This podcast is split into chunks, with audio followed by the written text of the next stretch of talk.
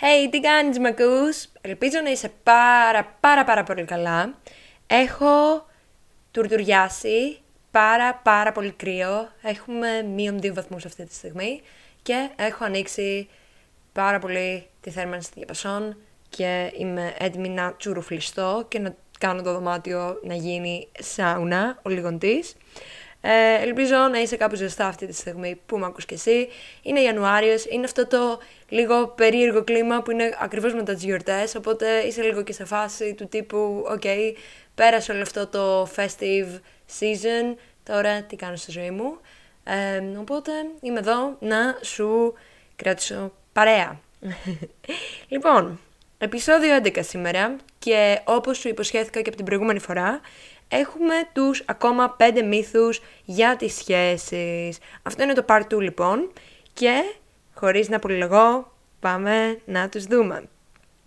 Πριν ξεκινήσω βασικά, να σου υπενθυμίσω, αν δεν έχεις ακούσει και το προηγούμενο επεισόδιο, το οποίο κάθε επεισόδιο είναι αυτοτελή, οπότε δεν χρειάζεται να το έχεις ακούσει για να μπορείς να ακολουθήσεις τη ροή του σημερινού επεισοδίου, ότι έχουμε λίγο ένα διαφορετικό structure, λίγο διαφορετικά χωρίζουμε αυτά τα δύο τελευταία επεισόδια, γιατί θέλω να σου παραθέσω κάποιους μύθους και μετά κάποια πραγματικότητα. Οπότε δεν θα έχουμε αυτή τη φορά κάποιο toolbox, κάποια steps στο τέλος και θα είναι λίγο διαφορετικός τρόπος στον οποίο θα σου αναλύσω τους μύθους και την πραγματικότητα σχετικά με τις σχέσεις. Μύθος 1. Αν έχεις δεύτερες σκέψεις και σου έχει φύγει κάπως ο ενθουσιασμός, σημαίνει ότι πρέπει να χωρίσεις. Το συγκεκριμένο το ακούω πάρα πάρα πολύ και από φίλους και από άτομα οικογένειας ακόμα σε σχέση με το ότι τους πιάνει ένα λίγο άγχος, μια ανησυχία και σκέφτονται ότι αν δεν είναι ενθουσιασμένοι με τον άλλον που είναι δίπλα και αν δεν έχουν πεταλούδες όταν ξυπνάνε το πρωί, σημαίνει ότι κάτι πάει λάθος στη σχέση και αμφιταλαντεύονται σχετικά με το αν πρέπει να χωρίσουν.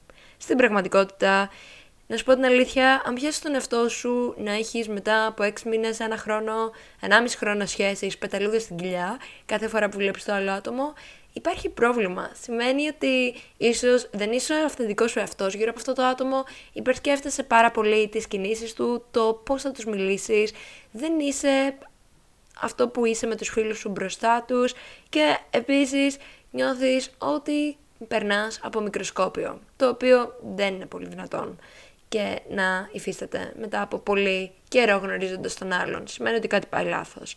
Στο αρχικό κομμάτι της σχέσης. Είναι πάρα πάρα πολύ λογικό να πιάνεις τον εαυτό σου, να θέλει να κάνει καλή εντύπωση, να είναι πάρα πολύ ενθουσιασμένος όταν θα δει τον άλλον. Και don't get me wrong, μην, μην το πάρεις διαφορετικά το πώς σου το εξηγώ. Δεν είναι κακό να έχεις ενθουσιασμό, προφανώς και είναι πάρα πολύ ωραίο το συνέστημα, απλά είναι και πάρα πολύ φυσικό να φεύγει αναπεριόδου στη σχέση χωρίς να σημαίνει αυτό όσο καλλιεργούνται αυτά τα πιο βαθύ συναισθήματα ότι υπάρχει κάποιο πρόβλημα.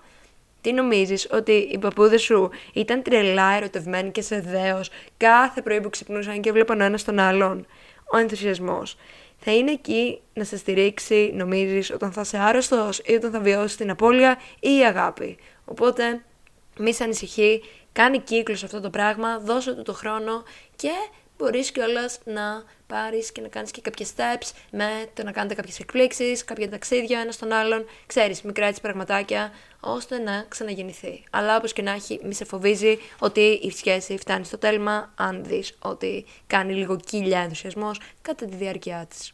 Και περνάμε στο μύθο νούμερο 2. Χωρίσατε λοιπόν, ή μάλλον περίπου χωρίσατε, ε, τέλος πάντων κανείς δεν καταλαβαίνει αυτό που έχετε.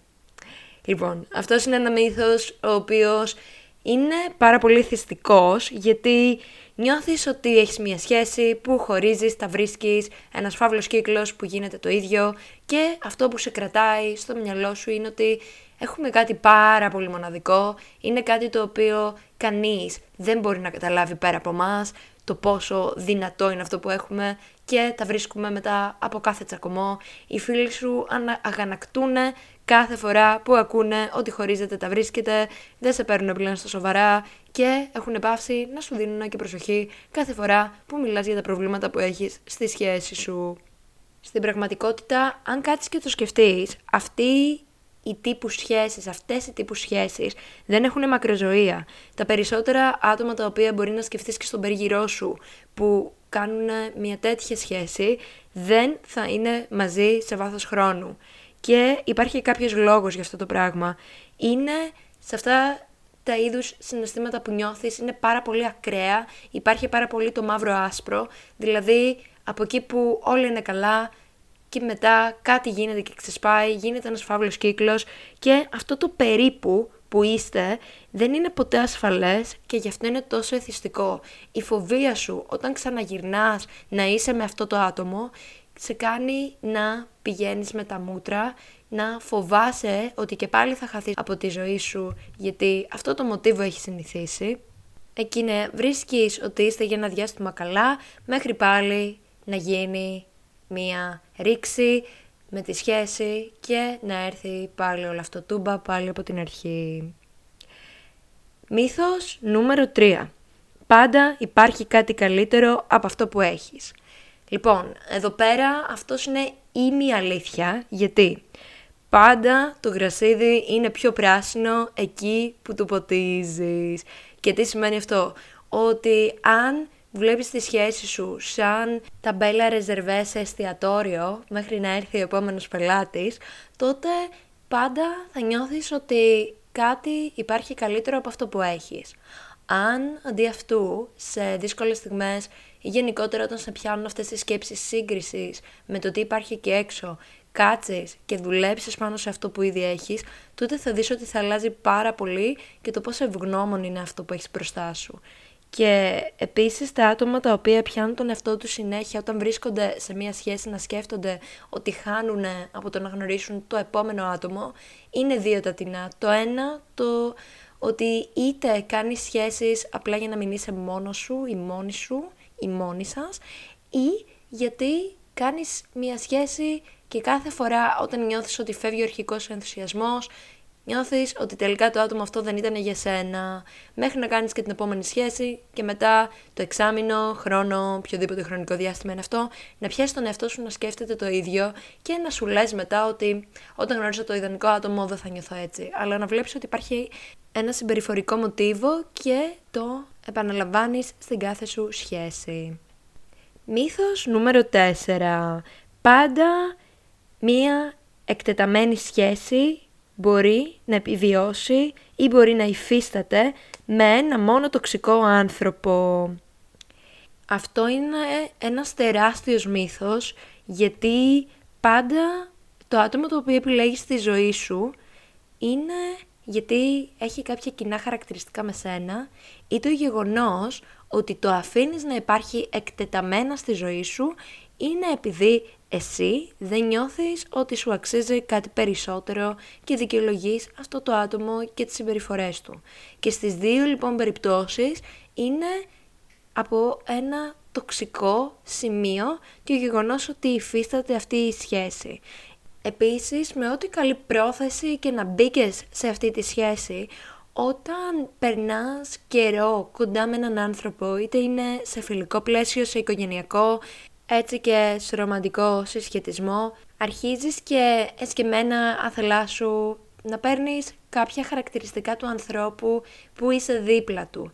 Δηλαδή, μπορεί να είσαι ένα άτομο το οποίο ποτέ δεν ύψωνε τη φωνή του και ξαφνικά να βλέπεις σε καυγάδες ότι αυτόματα, επειδή ο άλλος υψώνει τα volume, αρχίζεις και εσύ να μιλάς πιο δυνατά ή νιώθεις ότι ο άλλος μπορεί να σου μιλάει και να σε χαρακτηρίζει με συγκεκριμένα επίθετα και να νιώθεις ότι για να κατανοήσει μετά το πόσο εσύ νιώθεις άβολα σε ένα μελλοντικό τσακωμό να χρησιμοποιείς τα ίδια επίθετα που χρησιμοποίησε και εκείνος για να περιγράψεις αντίστοιχα τη δικιά της ή τη δικιά του κατάσταση.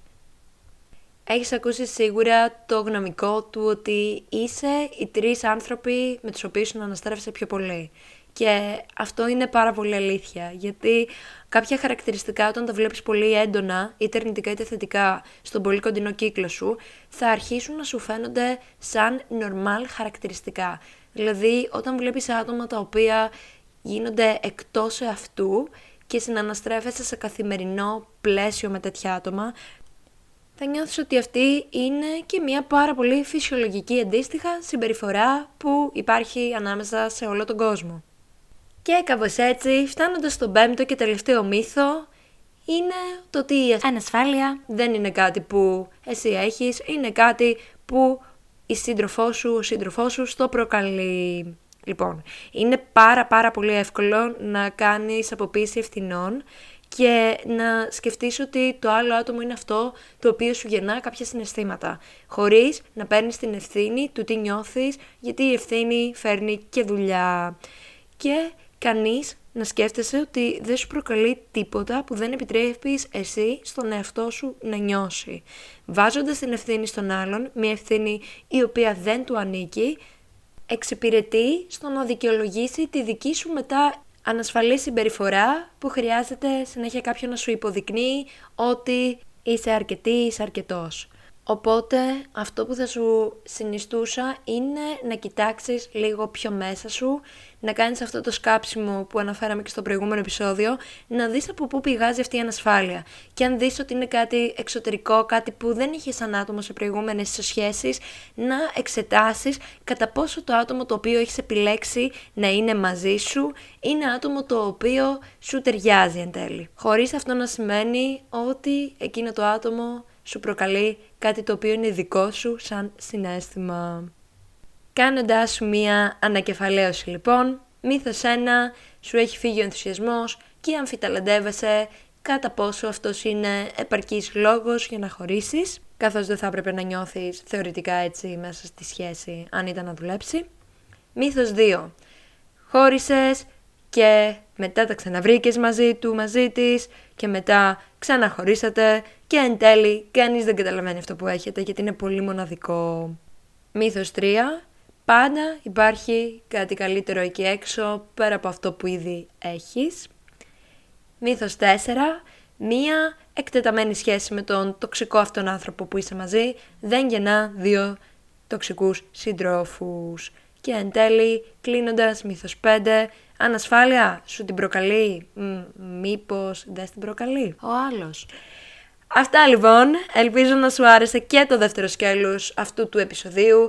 Θα ήθελα αντίστοιχα να κάνω και κάποια στιγμή τους 10 μύθους για τους χωρισμούς, γιατί θεωρώ ότι και αυτό είναι έτσι ένα επεισόδιο που έχουμε πολλά να συζητήσουμε και υπάρχουν πάρα πολλοί μύθοι που πλαισιώνουν το τι είναι τελικά φυσιολογικό και τι όχι να νιώθει κανείς όταν χωρίζει, αλλά και εξίσου ποιες είναι ok συμπεριφορές και ποιες όχι.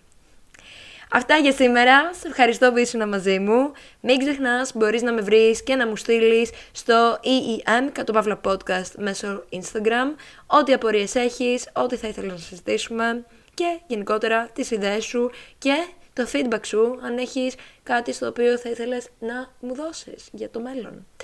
Ευχαριστώ πάρα πολύ. Θα τα πούμε στο επόμενο επεισόδιο. Μέχρι τότε. Bye!